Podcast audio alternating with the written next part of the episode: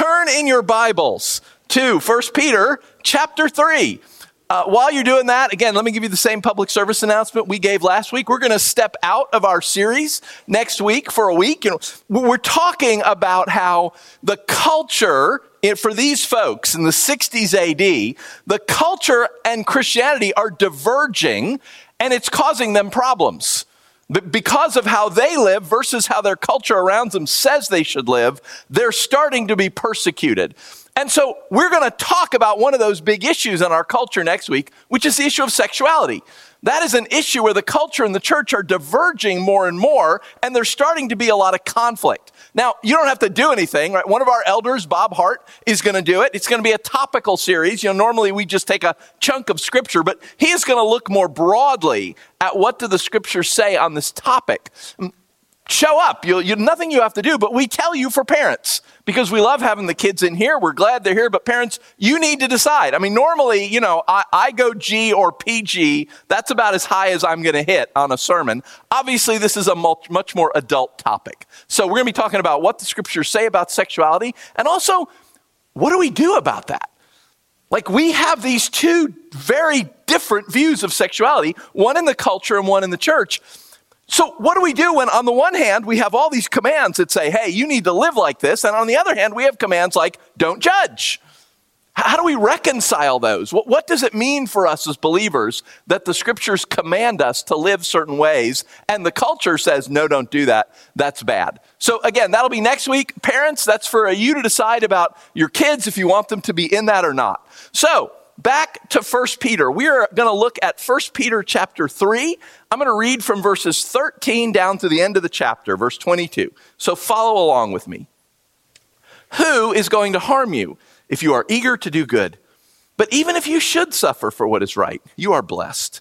Do not fear their threats, do not be frightened, but in your hearts revere Christ as Lord. Always be prepared to give an answer to everyone who asks you to give the reason for the hope that you have but do this with gentleness and respect, keeping a clear conscience, so that those who speak maliciously against your good behavior in Christ may be ashamed of their slander. For it is better, if it is God's will, to suffer for doing good than for doing evil. For Christ also suffered once for sins, the righteous for the unrighteous, to bring you to God. He was put to death in the body, but made alive in the spirit. After being made alive, he went and made proclamation to the imprisoned spirits to those who were disobedient long ago when God waited patiently in the days of Noah while the ark was being built. In it, only a few people, eight in all, were saved through water. And this water symbolizes baptism that now saves you also. Not the removal of dirt from the body, but the pledge of a clear conscience towards God. It saves you by the resurrection of Jesus Christ, who has gone into heaven and is at God's right hand with angels, authorities, and powers in submission to him. So when I first started preparing for this sermon and I first started reading this, I was really encouraged because I felt like Peter was starting to lighten up a little bit. And we've had all of this just intense. Yes, you're going to suffer. Yes, these things happen. Yes, people are going to slander you. And I breathed, oh, who's going to do good? Who's going to harm you if you do good? And, and hear in 14 how he almost even is dismissive of it. But even if you should suffer. And I thought, oh, this is nice. It's a little weird, actually, because he's been so intense up until now, and we know they're suffering, but but still, I thought, oh, this is encouraging. Let's kind of work our way through the passage and all. And yet, then I started reading the commentaries. The commentaries pointed out to me something that I am embarrassed to say, as someone who has studied the biblical languages for literally decades, that I had not noticed, uh, which was that verse 13 is in the future. Who is going to harm you? Literally, who will harm you? And as the commentators reminded me, again, of what I should have remind, been reminded of already, um, Peter's told us a lot about the future in this book. If you look back at chapter 1, verses 4 and 5, he talks about how we have an inheritance kept in heaven for us that will be revealed at the coming of the salvation that's ready to be revealed in the last time. Not today, later, in, in the final days. He's also said in verse 13, set your hope on the grace to be brought to you when Jesus Christ is revealed at his coming. Not the grace you get today, although you do get grace today. But that's not what we hope in. That's not where our confidence is. Our confidence is in the return of Christ. He said back in, uh, in chapter 2, verse 12, live such good lives among the pagans that though they accuse you of doing wrong, they may see your good deeds and glorify God on the day he visits us. Not today, on the day he returns. Peter's talked a bunch about the future, and the future is always when Jesus comes back. And I think that's what he's talking about here.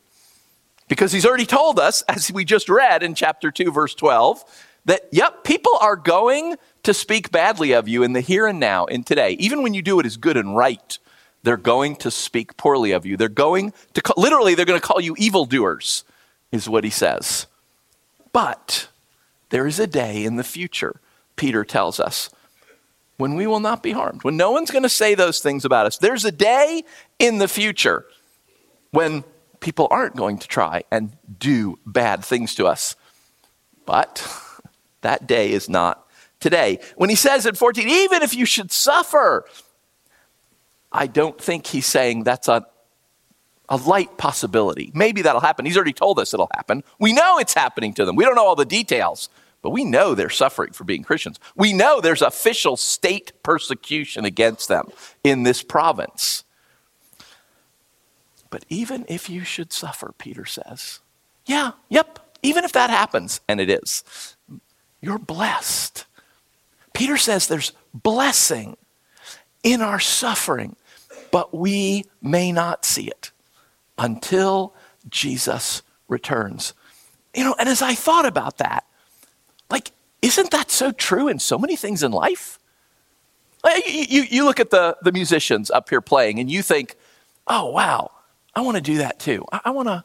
I want to play guitar in the in the worship team. And so you come to Tim and you're like, Tim, I want, I want to play guitar in the worship team. And Tim says, Well, great. Why don't you bring your guitar next week and I'll we'll do some songs and I'll check you out. And you tell him, Oh no, I don't, I don't play guitar. I don't have a guitar. I just want to play with the worship team.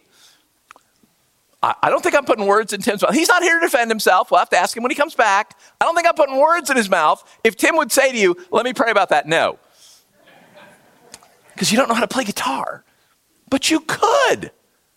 You could be a guitar player if you wanted to, but it will cost you in the present. It will cost you time. It will cost you money. It will cost you energy. I speak from experience. Expect your fingers to bleed. Expect to suffer a little until your fingers toughen up on those metal strings so doing this doesn't cut them up. If you want to suffer in the here and now, you can have the benefit you can have the blessing in the future. If you want to go to Italy next summer and speak Italian, you can't just get on the plane and open your mouth. But you could do the work now. You could suffer now.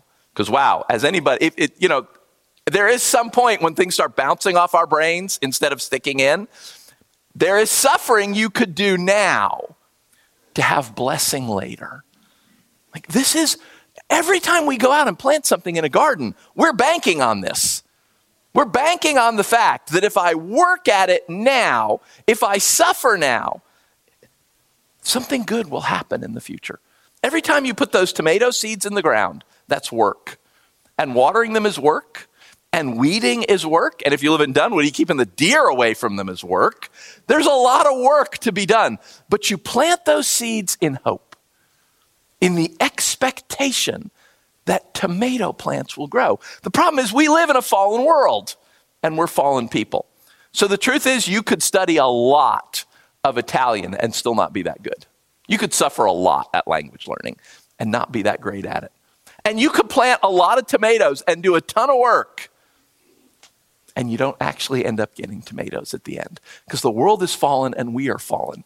But remember what Peter told us at the very beginning of this book, chapter 1, verse 4. You have an inheritance that can never perish, spoil, or fade. It is kept in heaven for you.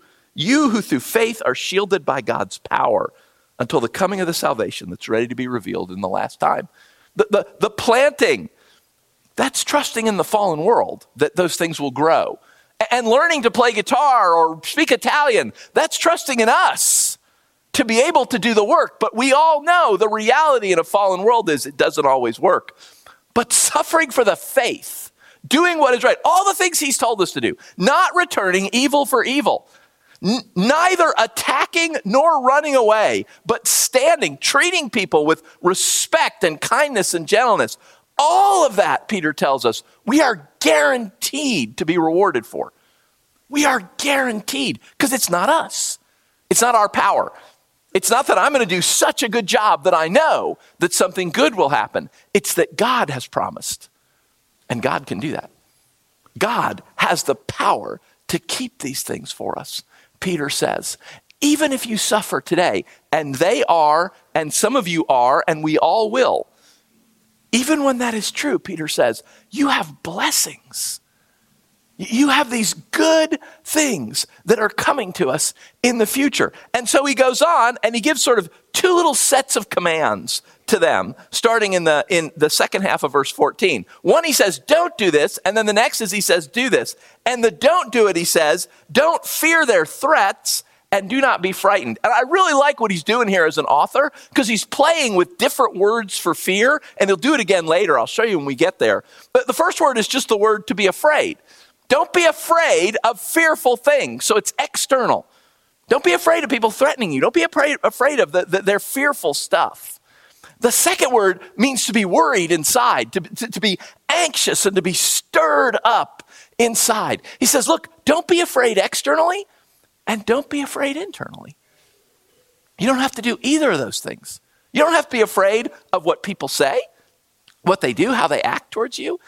And you don't have to be afraid inside. You don't have to be worried and, and concerned and anxious about these things, Peter said. Instead, that's the don't. What's the do?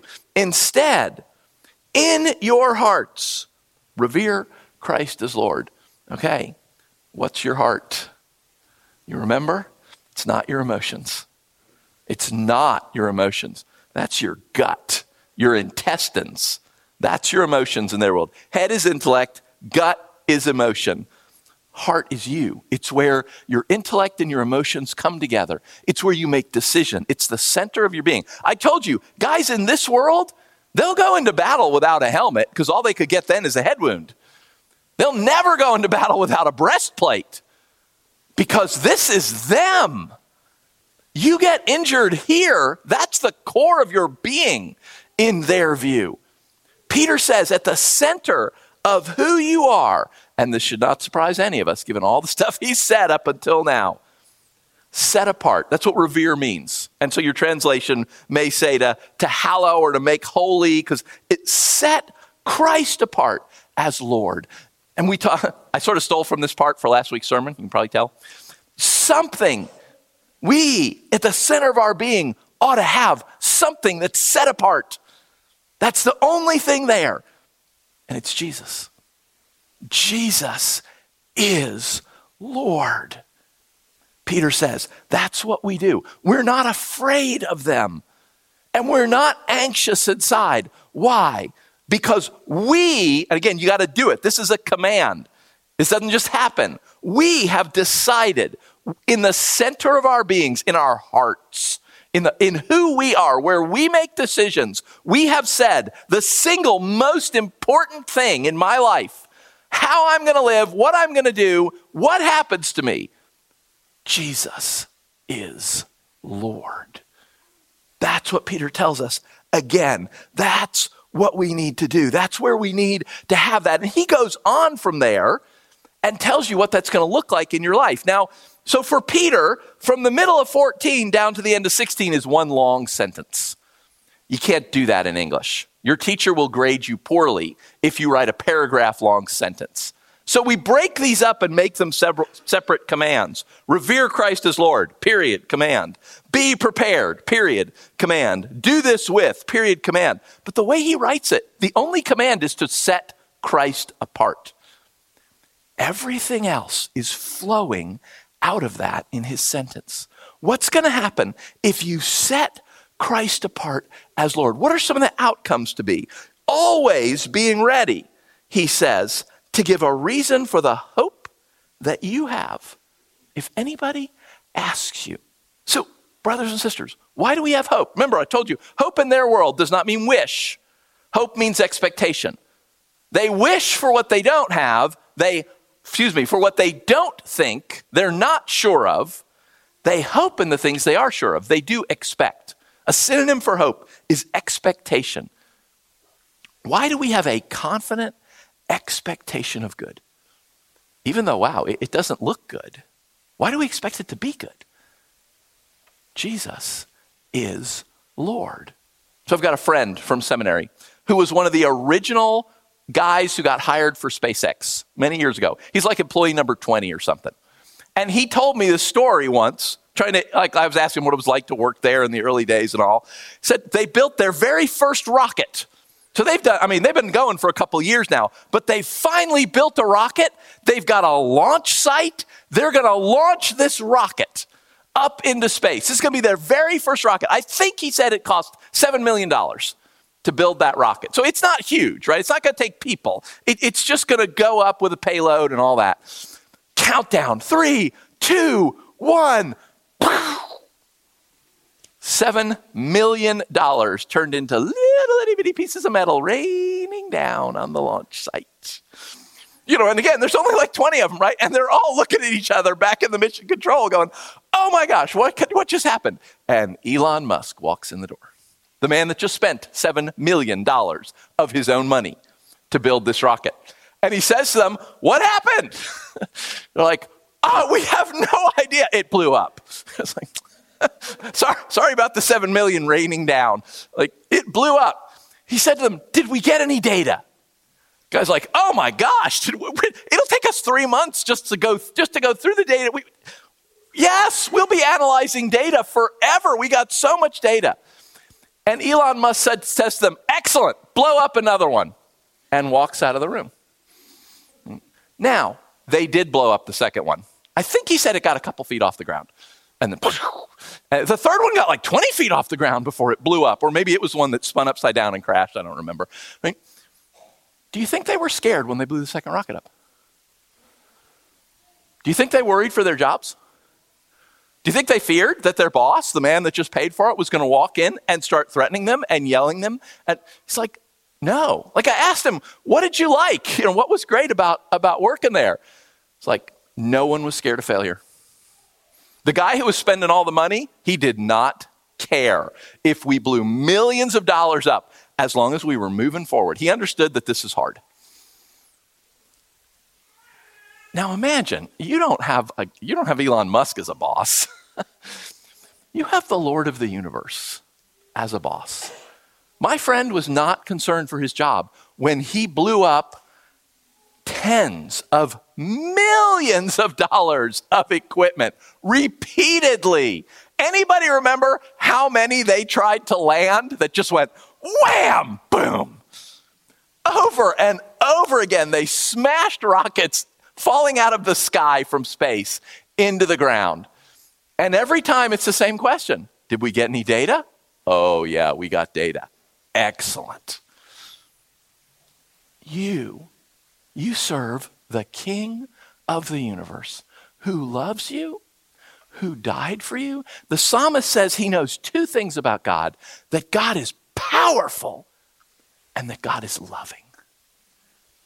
You serve a God a boss, a king, a lord who is powerful. If he says it, it happens. If he wants it to happen, it happens. And you serve a God, a Lord, a king, who is loving and kind and good and wants what is for your best. How is it that we have hope? Why do we think things are going to work out in the end? because we serve this incredibly powerful, incredibly good God. Because Jesus is Lord. He's Lord over the whole universe. Every single star that's in the sky, and we find more of them every time we put a new telescope up there. He made every single star. The scriptures say many times that the stars sing to him. I am very, very excited about eternity to find out if that's literally true or just a metaphor. Like when you get up out there somewhere, are the stars praising God? Because Jesus says the trees will one day. That day when he comes back, the rocks and the trees and the mountains and the rivers, they know he's Lord too. And they are all going to burst into song. That is the God you serve. So why are we afraid? You know what Paul tells the Romans if, if God, if Jesus is for you, who, who could possibly be against you that matters? Why do we have hope? Most people, uh, uh, most people actually have hope. Most people think everything will turn out okay. And if you ask them, there's sort of two big main reasons. One is effectively, I'm really impressed with myself. I'm really confident that I'm smart enough, or I'm clever enough, or I'm strong enough, or I'm well connected enough, or I'm rich enough. I'm pretty confident that I can, I can make this work out. I'm just ultimately pretty impressed with myself. Or I just don't really want to think about it. Oh, the universe will do something. Something will happen. Oh, you know, it always it works out. It's just the way it'll all. No, stop, stop being so worried, but such a worry wart. It'll all work out. Either I'm really impressed with myself or I just don't want to think about it. Brothers and sisters, we have a reason that we know it will all work out. Because there's a king. And one day, he will work it all out.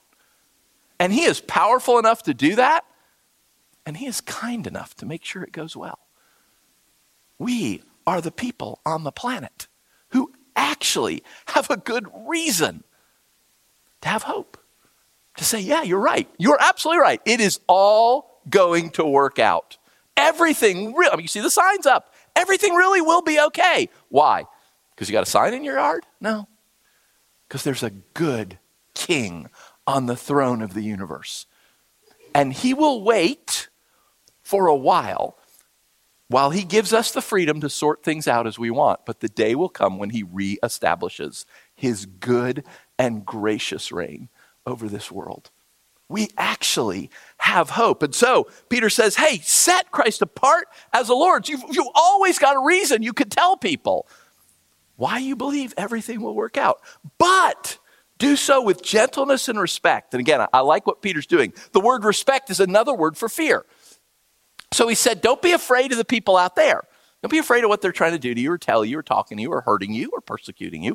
And don't be churned up inside. Don't be worried. Don't be upset.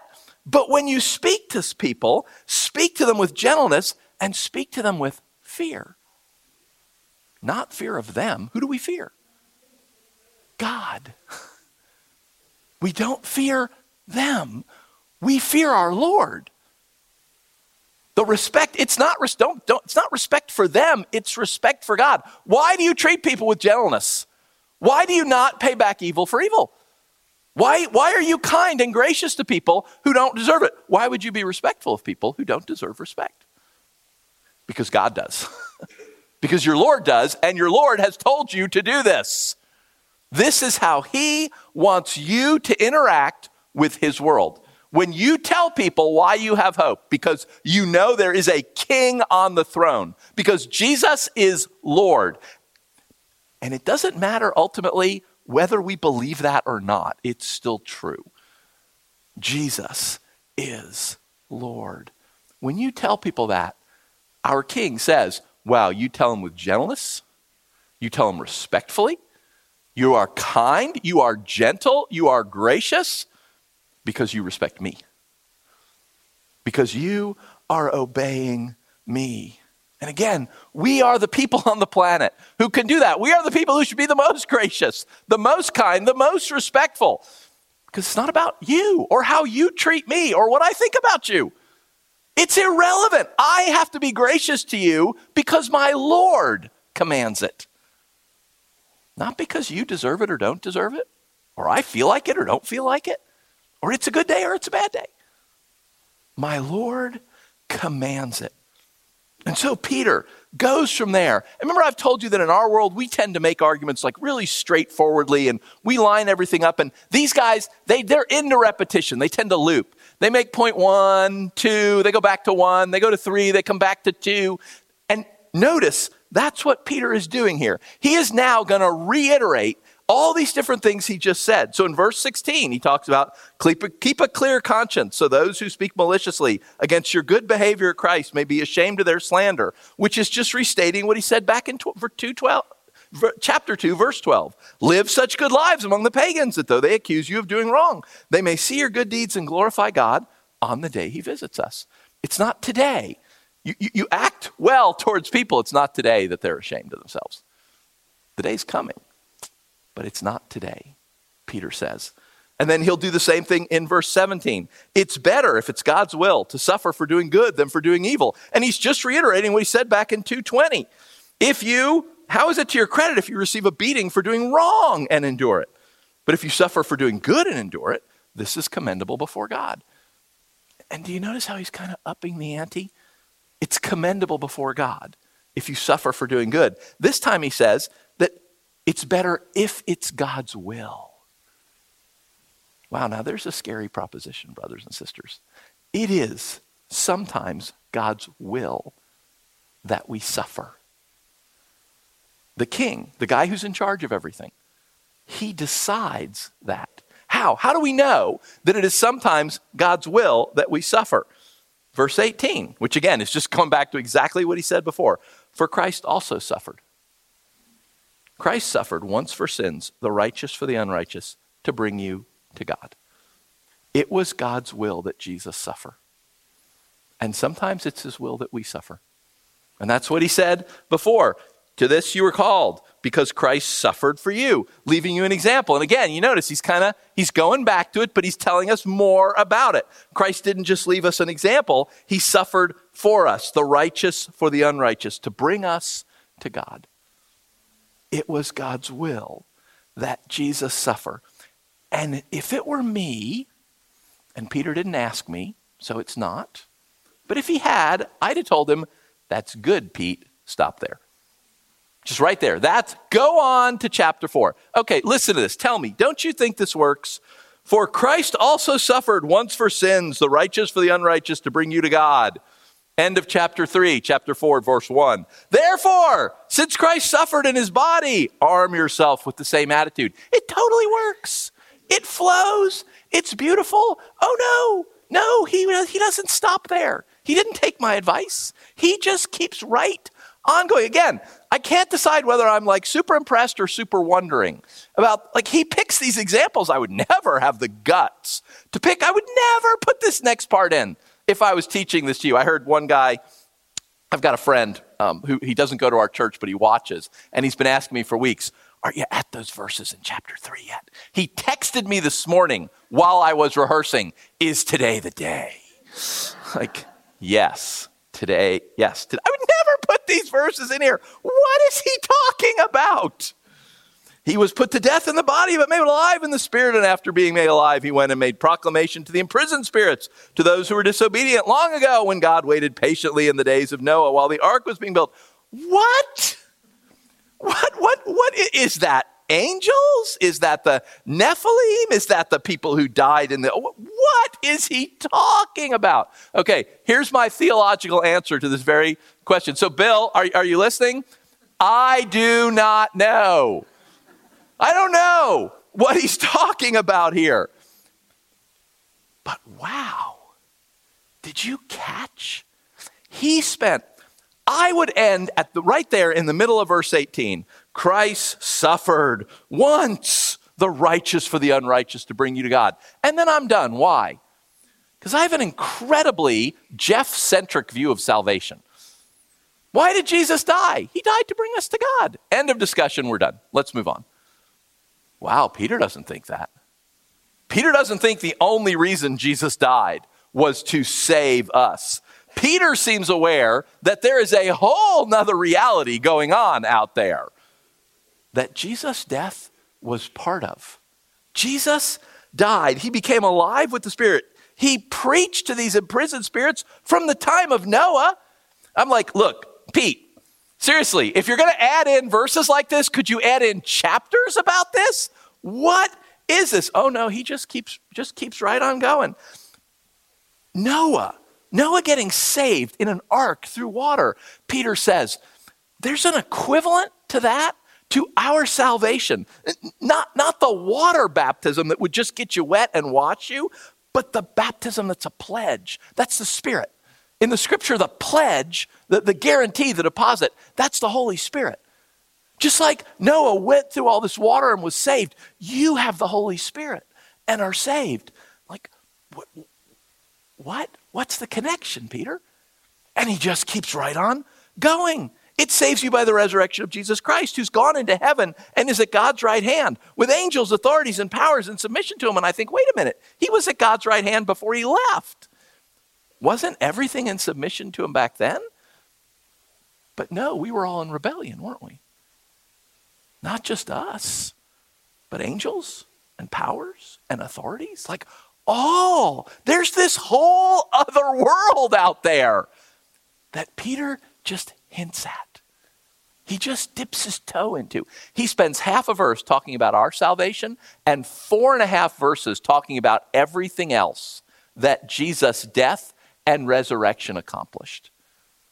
That it connected what happened to Noah to us. And he preached to these spirits that we're not even sure who they are. And now that he's, he's back at God's right hand where he started from, oh, but now everything is in submission to him. Everything that rebelled is back under him. And then Peter just keeps right on going. Brothers and sisters, I want you to imagine that when you suffer, it is you're not just being obedient. When you choose not to strike back, someone harms you, you could strike back, you know you could, but you, you do exactly what Peter said. You keep your mouth shut. You just you don't fight back. Imagine if this is still true.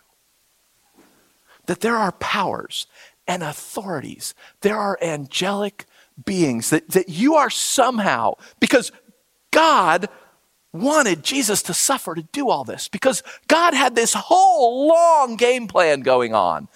Imagine that He's doing the same things now, because there are these weird verses in the Bible about talking about that the church is God displaying his glory to powers and authorities and principalities. There is this whole other world out there that we are completely unaware of as physical, rooted in space and time being. And Jesus' obedience dramatically affected that world. And I think Peter's putting this here because ours does too when you obey, when you choose to do what God has said to do. It is not just, okay, fine, I am obeying. I think you are striking a blow. You are fighting against evil forces. You are fighting against powers and authorities, this whole other world that we don't know about, that is in rebellion against God, that He is bringing back. Your obedience is part of that. Every time you keep your mouth shut. Every time you are attacked and you don't fight back, every time you say to yourself, Jesus is Lord, he will deal with this. Because that's what he says all the time. Why do we not take revenge? Because God says, I will take revenge and I am better at it than you are. I will bring justice because I understand justice and you don't. Every time we say to ourselves, Jesus is Lord, I will let him deal with this as he has commanded. You're not just obeying. You are connecting yourself to what Jesus did when he obeyed God. I think you are helping to bring spiritual powers and authorities and principalities, this whole other spiritual world. We know that a third of the angels rebelled against God. Like, we're not the only thing in the universe, there's another world out there. And we know parts of it is in rebellion against God. And Jesus brought that back. And I think you do too which is another reason why obedience is so important. Because when you disobey, then you, you strike a blow for the bad guys. You know that old saying, right? The, the evil prospers when good men do nothing. That's kind of what I think Peter's saying. When we obey, we strike a blow for God's kingdom in bringing everything back in submission to Him. And when we don't, then we're fighting for the wrong guys brothers and sisters, in your heart, here, you're the center of your being, Jesus is Lord. And I hammered on that last week, and I'm hammering on that this week because it changes everything. It changes everything about our lives. Do you believe that? We have been talking about it for weeks and weeks. Do you believe it? Are you going to go out? Is your life this week going to be different? Because you say to yourself, Jesus is Lord. And you obey your Lord. You fight against whatever is going on at the end of this chapter, these principalities and these powers that God is bringing back in submission through the suffering of Christ. And again, these weird verses in Scripture that, that when you suffer, you're filling up the sufferings of Christ. Is this maybe what Paul's talking about? That we are fighting against these spiritual forces. But it starts with Jesus as Lord. That's where it has to begin. It has to begin with Jesus as Lord. So I am going to pray for us. I'm going to pray the same thing I've been praying for weeks for all of us that God will work this into our hearts. I mean, I'm going to tell you this every week. I've been telling you this and I'm going to keep telling you this because it matters. It matters how we live. It's not just us, there's a whole other world out there. It matters how we live. So I'm going to pray for us. I'm going to pray that this truth, that God keeps working this truth into our hearts, that Jesus is Lord, so that we obey. And by obeying, we become part of what God is doing to bring all of creation, and I don't mean just the stuff we see, all of creation back under his authority to that day when he returns. So pray with me. Ah, Lord, again, you, set a high bar, Lord God. You set a very high bar that, that you want us to live like your son did. Your son, who could have called hordes, tens of thousands of angelic warriors to save him had he only said the word. And he never said the word. He didn't just suffer, he died because it was your will. And wow, in dying, he didn't just save us, he, he, all this other stuff is going on. Lord, you know how hard this is for us. You know how easy it is for us to say, Yes, Jesus is Lord, and how hard it is for us to, to sit that, to, to, to set you apart, to do the work, to set our hope on your return, to set you in our hearts today, now, as Lord. That we obey you, you are our Lord. That though every fiber of our being cries out sometimes to do otherwise, you, Jesus, you are Lord. Jesus, Lord Jesus, please help us. Please help us to make this real.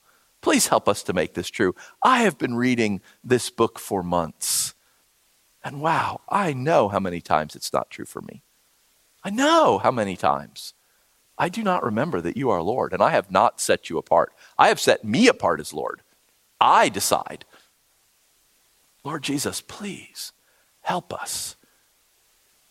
If there is so much more going on in the universe than we realize, please help us to set you apart as our Lord, to live our lives in obedience to you. I don't think Peter told us anything in this passage that he hasn't told us other places. But wow, he's right. We've got to hear it over and over again. I need to hear this over and over again so that I'll do it, so that I'll remember it, so that it works itself in. Holy Spirit, we pray that you would work this into our hearts, that not a day will go by this week when we are not reminded that Jesus is Lord. Not a day goes by that we don't make that decision in the core of our being that Jesus is our Lord, so we will obey him. Even when he tells us, horrible things like don't strike back, love your enemies, bless those who curse you. All those things that you already did, Lord Jesus. Holy Spirit, we give you permission to remind us over and over and over again that Jesus is our Lord, that when we suffer, we will suffer well, that we will suffer in ways that He is proud of us that we will not be afraid because we have set you apart as Lord in our heart, and everything will flow out of that. But you've got to do that for us, Holy Spirit. We know we cannot do that ourselves. So we invite you again this week to do this in our hearts. And we pray all this in your name, Jesus. Always. We pray everything in your name because you are Lord. Amen.